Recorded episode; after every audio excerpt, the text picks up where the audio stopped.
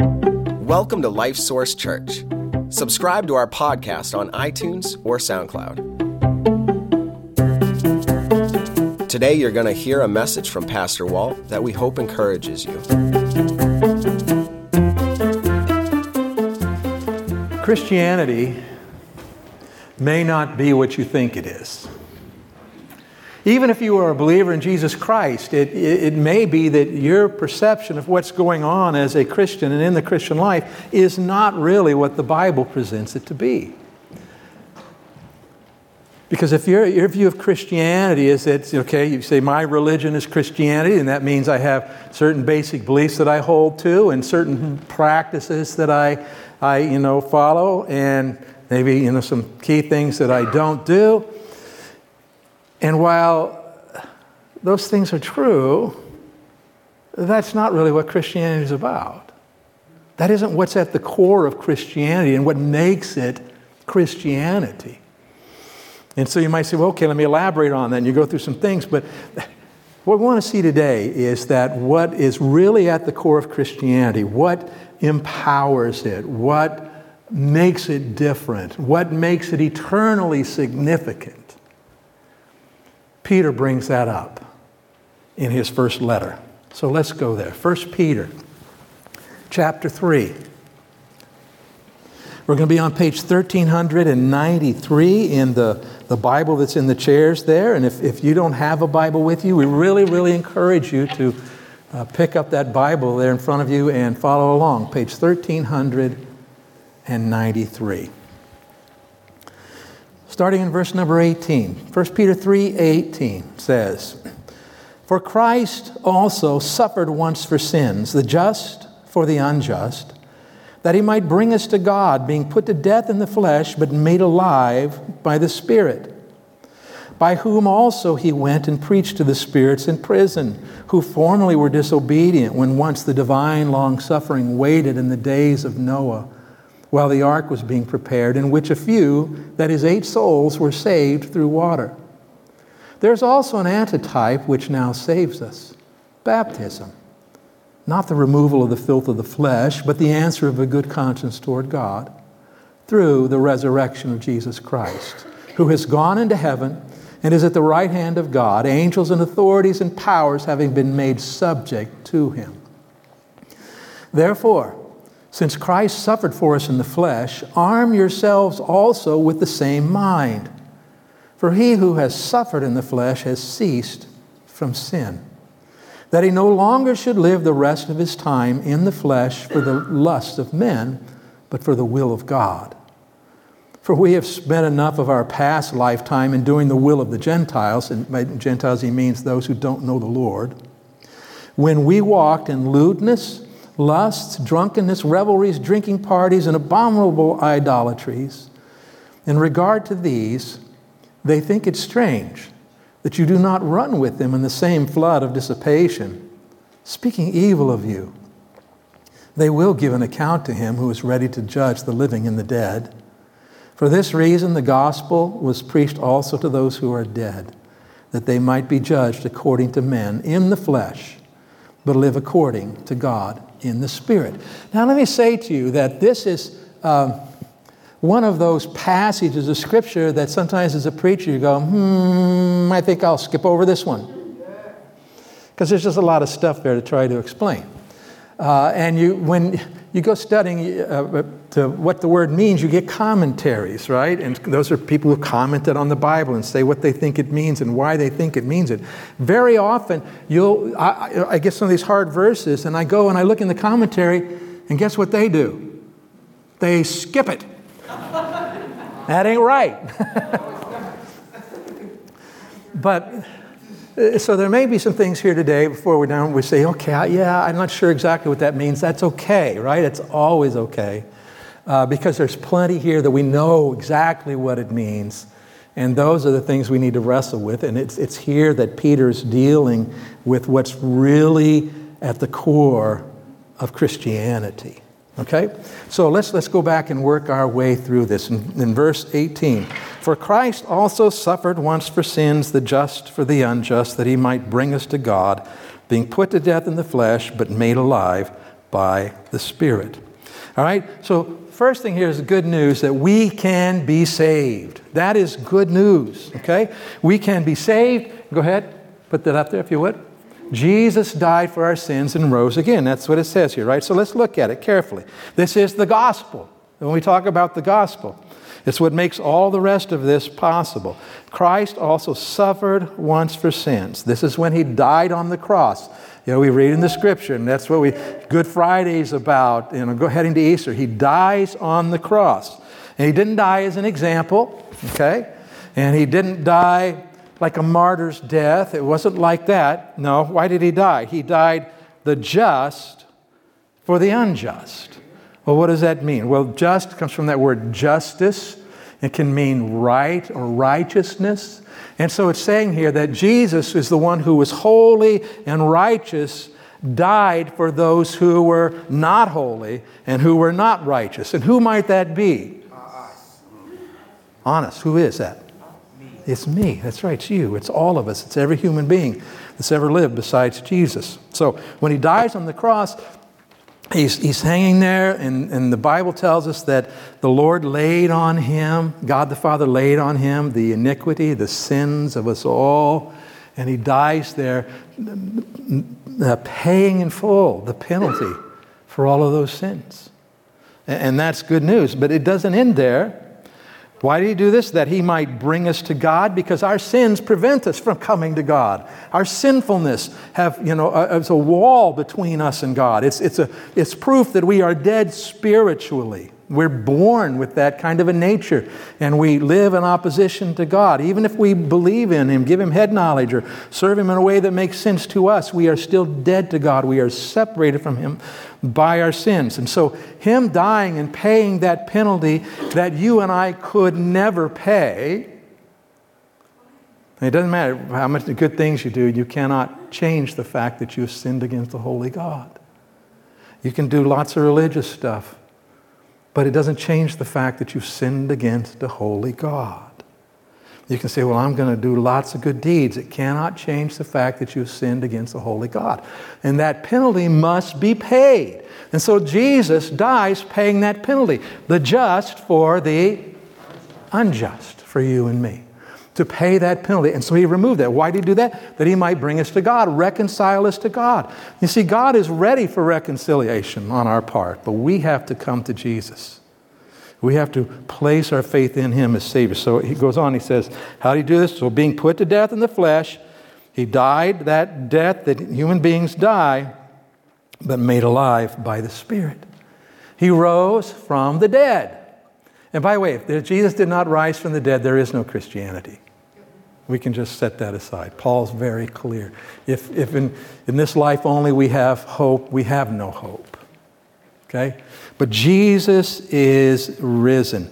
And so we, when we come to understand this in our lives, we understand that we have sinned against a holy God, and we start to see that, and there's no way we can fix it.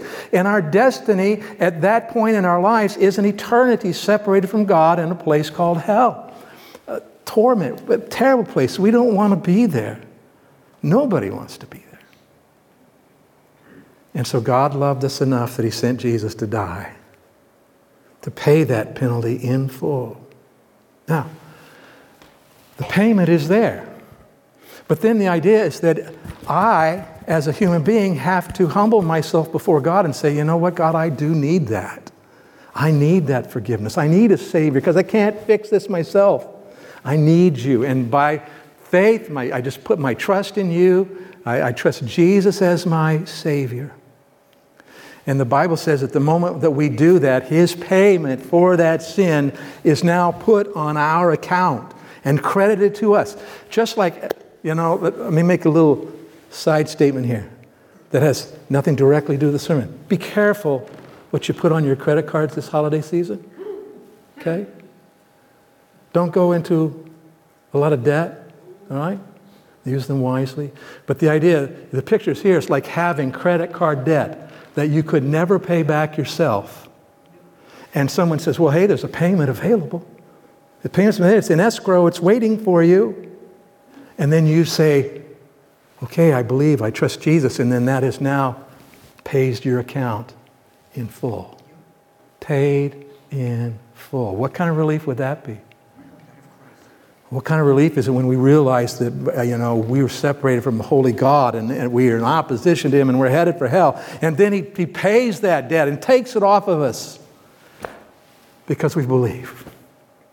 And this isn't just a head knowledge. Okay, all right, I'll say I believe. No, it's a from your heart. I'm trusting Jesus. I can't fix this myself. I'm going to trust Him.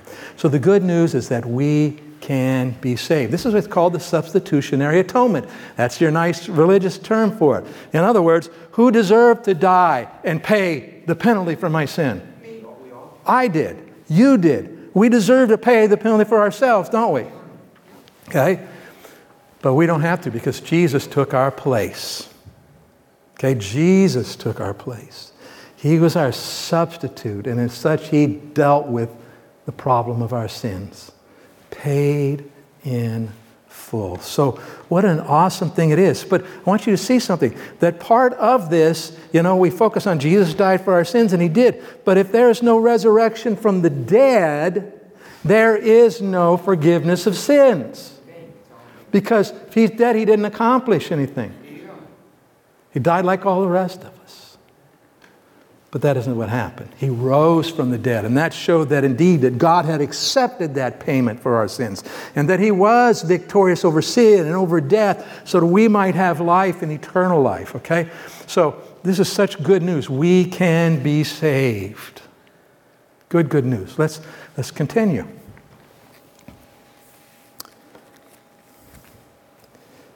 Actually, I need to, to show you a couple verses here. Let's do that. Romans chapter 6 says this. It says, Therefore, we were buried with him through baptism unto death. We have been united together in the likeness of his death. All right. Because when we have this idea that Jesus died for us, right, in the moment that we make that personal choice to, to believe and receive Christ as Savior. At that moment, every sin is forgiven, right? Paid in full. And um, we receive eternal life. Okay, when this life ends, we go on living with the Lord. And then God Himself moves in and begins, you know, making changes on the inside that are to work their way out into our lives. And so He does that. But then we go ahead and read in, in, more in the Bible and we discover that something else happens. Go ahead and go to that next verse if you would. We died with Christ. Likewise, you also reckon yourselves to be dead indeed to sin. Go back one more if you would, Eduardo. Thank you. Okay. The second half. We have been united together in the likeness of his death. Okay? So something else happens that moment that we receive Christ. He died for our sins, rose again. We believe it, we receive it. The Bible says that we are now united with Jesus.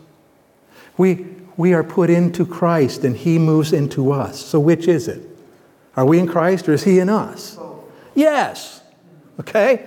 That's what the truth is. We are united with Him. And so that now that we are united with Him, in, in a very real sense, His death becomes our death to sin. That old nature that we had that was sinful and rebellious against God died with Jesus. Okay? And when Jesus rose again, since I'm united with him, what do I get? His resurrected life. Okay? And so, um, this is what happened when Jesus died for us. And we're going to look at these verses again in a little bit. But so we are united with him. Go ahead and go to that next one, Eduardo. Okay? So we died with Christ, and he says, likewise, you also reckon yourselves to be dead indeed to sin. So we are to believe this, what God has said. He says, by the way, dead people don't sin. You understand what I'm saying? We live in this life and we sin. But when we die, we don't sin anymore. Well, the Bible's telling us that deep down inside of us, in our spirit, that spirit part of us, that spirit part of us where we are united with Jesus, that his death became our death. And so, what does that mean? Deep down in our spirits, we died to sin. Reckon it to be so. Okay? Now, can I act sinful in my life? Can I act sinful in my life? Yeah. Can I think sinful ways in my life? Yes, but deep down in the core of my being, am I sinning anymore? You guys are going, this is getting kind of heavy. But it's really crucial to start to understand wait a minute, I am in Jesus. And so deep down inside of me, He has changed me. He has moved in. And He has changed what my deepest desires are. And so when I sin now, I am acting contrary to who I really am on the inside.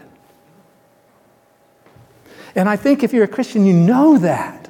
Because when you sin, if you've really trusted Jesus as Savior, you've really done that, and this, this has occurred, these changes have occurred. When you sin, what do you feel like? Frustrated, right? Why am I doing this? This isn't what I want to do. I don't want to be this way. Why is that? Because guess what? Who you are in the core of your being isn't that way anymore. And so we want to learn to live this. And, and Paul in Philippians talks about uh, working this out into our lives, that we begin to live like this has really happened on the outside.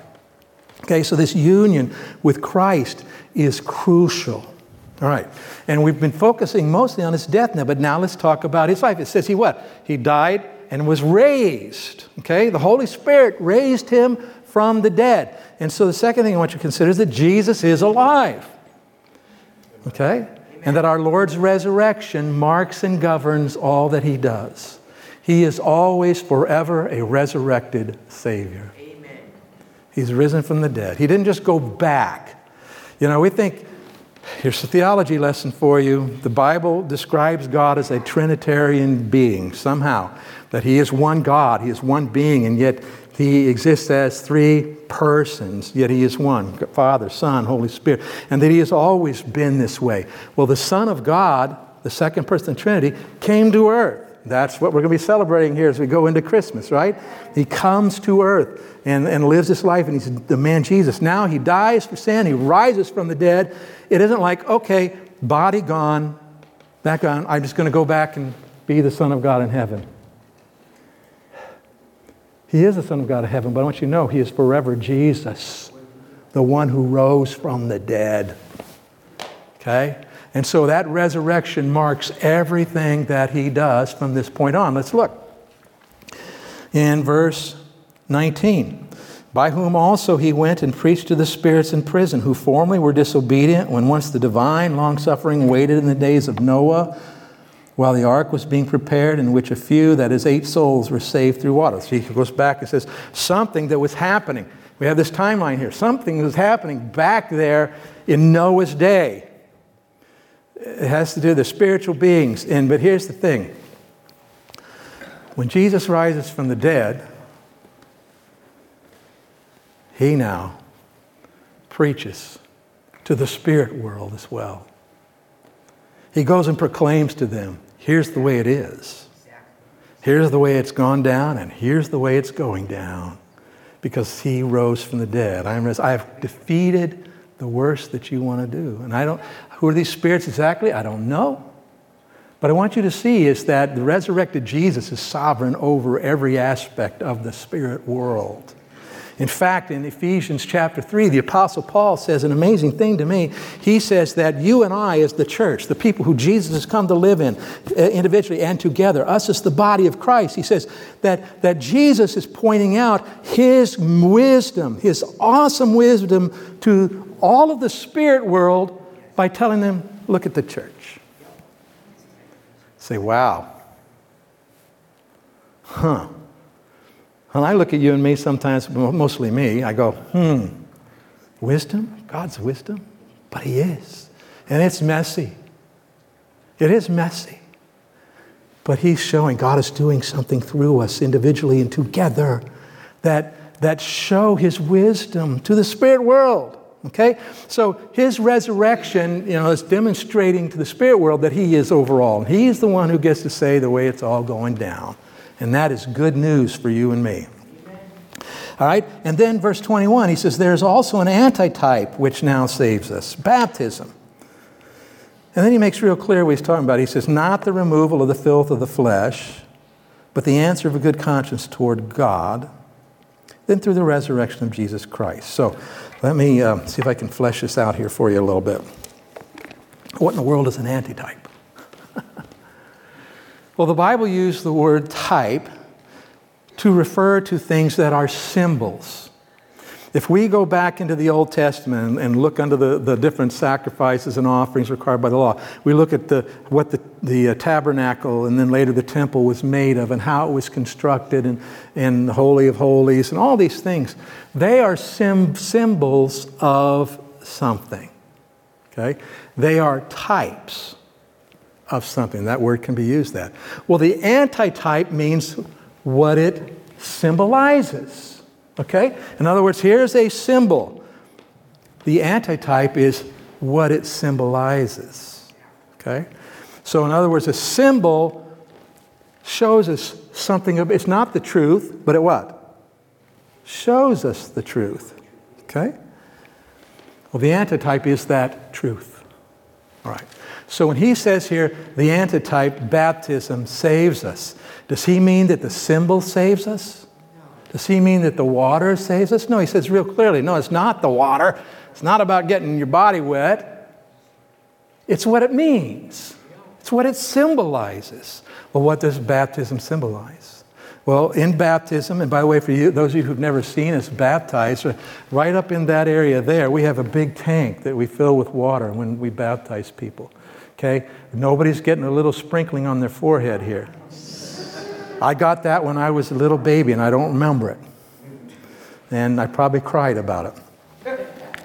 But we're talking about this that, that baptism is that picture where we take someone who has believed in Jesus, who's received Christ, like we talked about, and we put them under the water and then bring them back up out of the water. Usually we say something like buried in the likeness of his death, raised in the likeness of his resurrection, to walk in newness of life. Okay? But so this is the symbol. But what does it symbolize? It symbolizes Jesus dying for our sins and then being what? Buried. And then on the third day, raised from the dead, the resurrected Jesus. That's what the symbol is. And so Peter here is saying that, that, that what that represents saves us. Right? It's because Jesus died for my sins and then rose three days later. That's how come I can be saved. And so that's what Peter is talking about here. Now, by the way, a little parenthesis here. And we're not going to go through it and show you, but the Bible says, and Jesus said, go and make disciples of all the nations, baptizing them. So when people come to believe, you know, that day when you said, Yes, I believe that I received Jesus as my Savior, I'm putting my faith and trust in Jesus, Savior. Okay, so this is now true for you. Jesus died for your sins, rose again. Now you're actually united with Him, that death and that resurrection, and now I need to be baptized. This is how I show the world. This is where I start to show the world that I'm a believer in Jesus Christ. And if you've never done that since you made the decision, you should. And you may have lots of questions about that, and that's okay. We'd love to talk to you about those things, answer those questions, and help you do what the Lord said you should do. All right. So, but this, again, think baptism also points to his resurrection, doesn't it? In fact, I've kind of joked, aren't we glad that when we're baptizing people that Jesus rose? Yeah. if not, buried in the likeness of his death. No, but what? Raised, okay? And so the baptism shows the resurrection. And then, then his position in heaven shows the resurrection. Verse 22 Who's gone into heaven and is at the right hand of God, angels and authorities and powers having been made subject to him. Again, that's that his ruling over the spiritual world because of his resurrection. All right, chapter 4. Therefore, since Christ suffered for us in the flesh, Arm yourselves also with the same mind. For he who has suffered in the flesh has ceased from sin. We talked about that a little bit. That he no longer should live the rest of his time in the flesh for the lusts of men, but for the will of God. Okay? We, when we come to receive Jesus as Savior, we are now alive in Christ. We are alive in Him. His life is our life. I'll talk more about that in a minute. Our lives should be ongoing displays of our resurrection with Him. That's what we should be living. We should be living like people who have been raised from the dead. Let's go back and look at those verses in Romans. Put the whole verse there. He says, Therefore, we were buried with him through baptism unto death. And we settled that, right? That's what's happened to us. By the way, the word baptism here, I should have said this earlier. The word baptism uh, literally means to dip into or to put into, which is one of the reasons when we baptize, we baptize with a full tank of water because we're going to put you into the water because that best symbolizes the death of Jesus. But so this idea of being put into. So when he says here, we were buried with him through baptism unto death, that word baptism here means being put into Jesus. By the way, this word baptism, English word baptism, interesting word, where we come up with it, it's just a, a direct, what they call transliteration from the Greek language, baptizo, baptism in English. Now, baptism means to put into or to dip into, put into. Why did they translate it baptize? You to know why? It's because this was in the King James in, in England there in the early 1600s, and the king, they were worried about what the king would think. And he had authorized, the King James had authorized this translated scripture, and but his religion, where he was coming from, would have included, uh, you know, baptism of babies, sprinkling of babies, pouring, whatever, all that kind of stuff. And they're thinking, oh no, he'll shut us down if we translate it that way. What can we do? Aha! Let's just rewrite that Greek word in English, baptize, and then people, when they look it up, find out what it really means. But anyway, so the idea that's, that's free, there's nothing, there's no charge for that information. And, uh, but so he says the idea is we were put into his death. That's what we were talking about earlier, right? We were union him. We were placed into his death, buried with him through baptism unto death, that just as Christ was raised from the dead by the glory of the Father, even so we also should walk in newness of life. So not only were we put into his death, we are also put into his resurrection. Let's go to the next verse there. For if we have been united, there's this word. For if we've been united together in the likeness of his death, certainly we also shall be, and we could put the word in united in the likeness of his resurrection. His resurrection life becomes our life. Go to the next one. Now, if we died with Christ, we believe that we shall also live with him. One more. Likewise, you also reckon yourselves to be dead indeed unto sin, but alive to God in Jesus Christ our Lord. We can be saved because Jesus is alive in us. And we are alive in Him. It is His life that we have. I have no life but His now. If you've received Jesus, you have no life but His now. His life is your life, and your life is His life because you are what? United. And so, inside here, in our spirit, we are raised from the dead. Now, we, we are people, we have a spirit. Paul talks about having a spirit and a soul and a body. We have a spirit, that's that core of our being. That's where we can either be separated from God or connected with God and have a personal relationship with Him. And then there is our soul, and this is like our mind and our will and our emotions, maybe our personality. We have that, and then we have our bodies. Okay? The moment you receive Jesus Savior, deep down in your spirit, holy, righteous, pure, loving, like Jesus, always and forever, you will be. You have ceased from sin here. But guess what? Does that mean that your mind is completely fixed? Oh no. Your brain, your mind working together, oh no. You believe a lot of things that aren't true. You believe a lot of things that are, you kind of twist. There's things that you don't know. And so in your soul, you are still a work in progress. And what are you trying to do with your soul? To become what? We grow to be like the Lord. We're seeking to grow to be more like Jesus in there, to think more like Jesus, to act more like Jesus, to love more like Jesus. On the list goes. And what are we trying to do with our bodies? This is how we interact with the world around us, and we're trying to bring this reality of who I am in Christ now, affecting my thinking out into the world, to the world around us. See, that's what this body's for. But guess what? The body is still subject to sin, isn't it?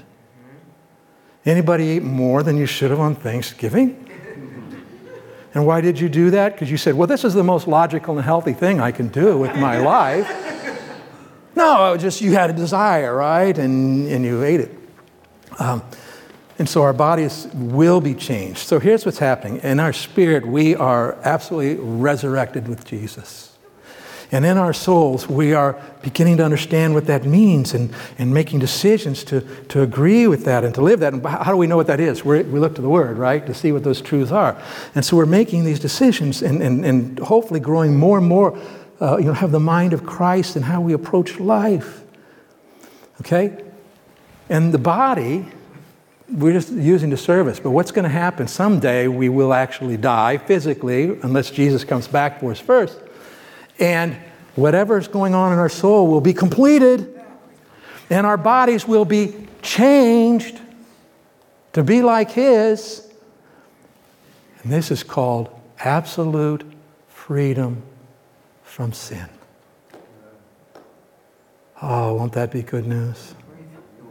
No more of that frustration where I sin and say, What am I doing? Because it isn't who I really am. No more. I will be who I was made to be by Jesus, and so will you. So, um, quick review here. We can be saved. Such good news, right? Jesus is alive, and we are alive in Christ. So, here's what I want to uh, finish up on here. You need to begin living like you're already risen from the dead. Hmm, what does that mean? Well, I think it means a couple of things at least. Uh, I'm sure the ramifications are many, but a couple of real key things. I tell you, begin living like you're actually resurrected from, risen from the dead, right? We want this to work out into our lives. How, how would a person who's risen from the dead live? Well, I got to go think back and go to Lazarus. You remember Lazarus, the story of Lazarus? He dies, and Jesus isn't there, and Jesus comes a few days later and he calls Lazarus out of the grave, Come forth, Lazarus. And Lazarus rises from the dead and comes out. How do you think Lazarus lived his life? How good, I can get back to my partying. I don't think so. That'd be pretty overwhelming, wouldn't it? Lord, what do you want me to do? How do you want me to live? I, I realize I wouldn't even be alive if it wasn't for you. In, in, Colossians, Paul says these words. He says, If then you were raised with Christ, and if we receive Christ, then what's the answer? If you were, yeah, we were. If we've been saved, we've been raised with Christ. If then you were raised with Christ, seek those things which are above Set your mind on things above, not on things on the earth. For you died, and your life is hidden with Christ in God. When Christ, read those next four words with me, who is our life, appears, then you also will appear with him in glory. So, that moment that we received Christ, we were raised we received his resurrected life. His life is now our life. Our life is now his life. It's, it's a resurrected life deep within us. Okay, now in my soul, I need to set my mind on things above. I need to seek those things which are above, heavenly things, not earthly things. Earthly priorities are no longer what's most important. Not that they don't matter, but they come underneath heavenly priorities. If I'm really risen from the dead, I need to live with heavenly priorities, with heavenly affections, heavenly choices. Okay, not on things. And, and because what we have to remember is this no, go back quick. There you go. When Christ, who is our life, appears. And so we're talking about begin living like you're already risen from the dead. You need to be acknowledging that, wait a minute. Christ is my life. I shouldn't be out here living like I have some kind of life separate from Jesus. I don't. This is why Paul, when he's talking about morality, says, Don't you understand? He says that if you commit sexual immorality, that you're committing that with Jesus there. I mean, so I shouldn't be living a separate life somehow. I need to live my life with Him. Okay, because He is my life. And I, so I need to just try to become more conscious of this, you know, more and more conscious of it. More and more making decisions to try to live that out in some practical way. Okay, again, heavenly priorities. So my life is Jesus' life. Jesus' life is my life. I need to live this life not for Him, You can go tell them, my pastor said this week that I shouldn't live for Jesus. then explain the context. I should live my life with Jesus because he is my life. I have nothing else that I should be doing. You go to work tomorrow, you ought to be going to work tomorrow because that's what Jesus and you are doing. That's what he's got you doing. You see what I'm saying? Whatever it is, you're having a conversation with somebody, it's you and Jesus having a conversation with that person. You need to think that way and be yielding to that along the way. It's going to change so many things in your life. The more conscious, the aware you become, the fact that you have been united with Jesus and you are you have a resurrected life in you. And so then in Romans chapter 10, and the, the reference here is wrong. This is Romans uh, chapter 6 and verse 13. It says, Present yourselves to God as being alive from the dead, and your members as instruments of righteousness to God. And so, on some sort of regular basis, you need to, okay, Lord, I am yours. You have saved me. You have raised me. You've given me your life. Here I am. We should redo that every day, shouldn't we? In some way. Do it every week when you come to worship. Maybe at key points during the year, or holidays, or whatever, something. Lord, here I am.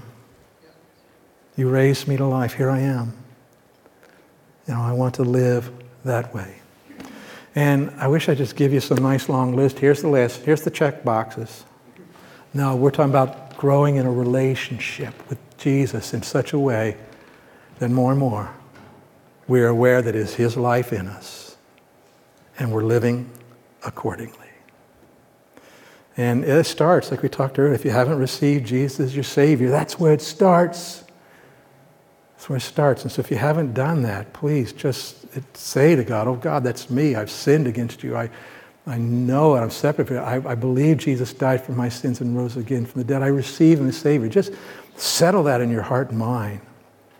And then these things will all be true of you as well. Let's pray. Father, thank you for your word. Thank you that you show us these things that we need to understand and live by. Pray that you'll keep teaching us day in and day out. And more importantly, probably, Father, I know you will do that, that we will be open to that. We'll be mindful of it. We will lean into you as you lead us and teach us and as you use all of our lives. I pray, Lord, each new situation in life that we would we would draw near to you and say, okay, God, I, here I am. I'm alive from the dead by your work. What do I do now? How do I live that out in this situation? Good, bad, hard, easy. Please, Father, help us to live individually and together as people who are indeed alive from the dead, knowing that one day you're going to finish that work in us. I pray it in Jesus' name. Amen.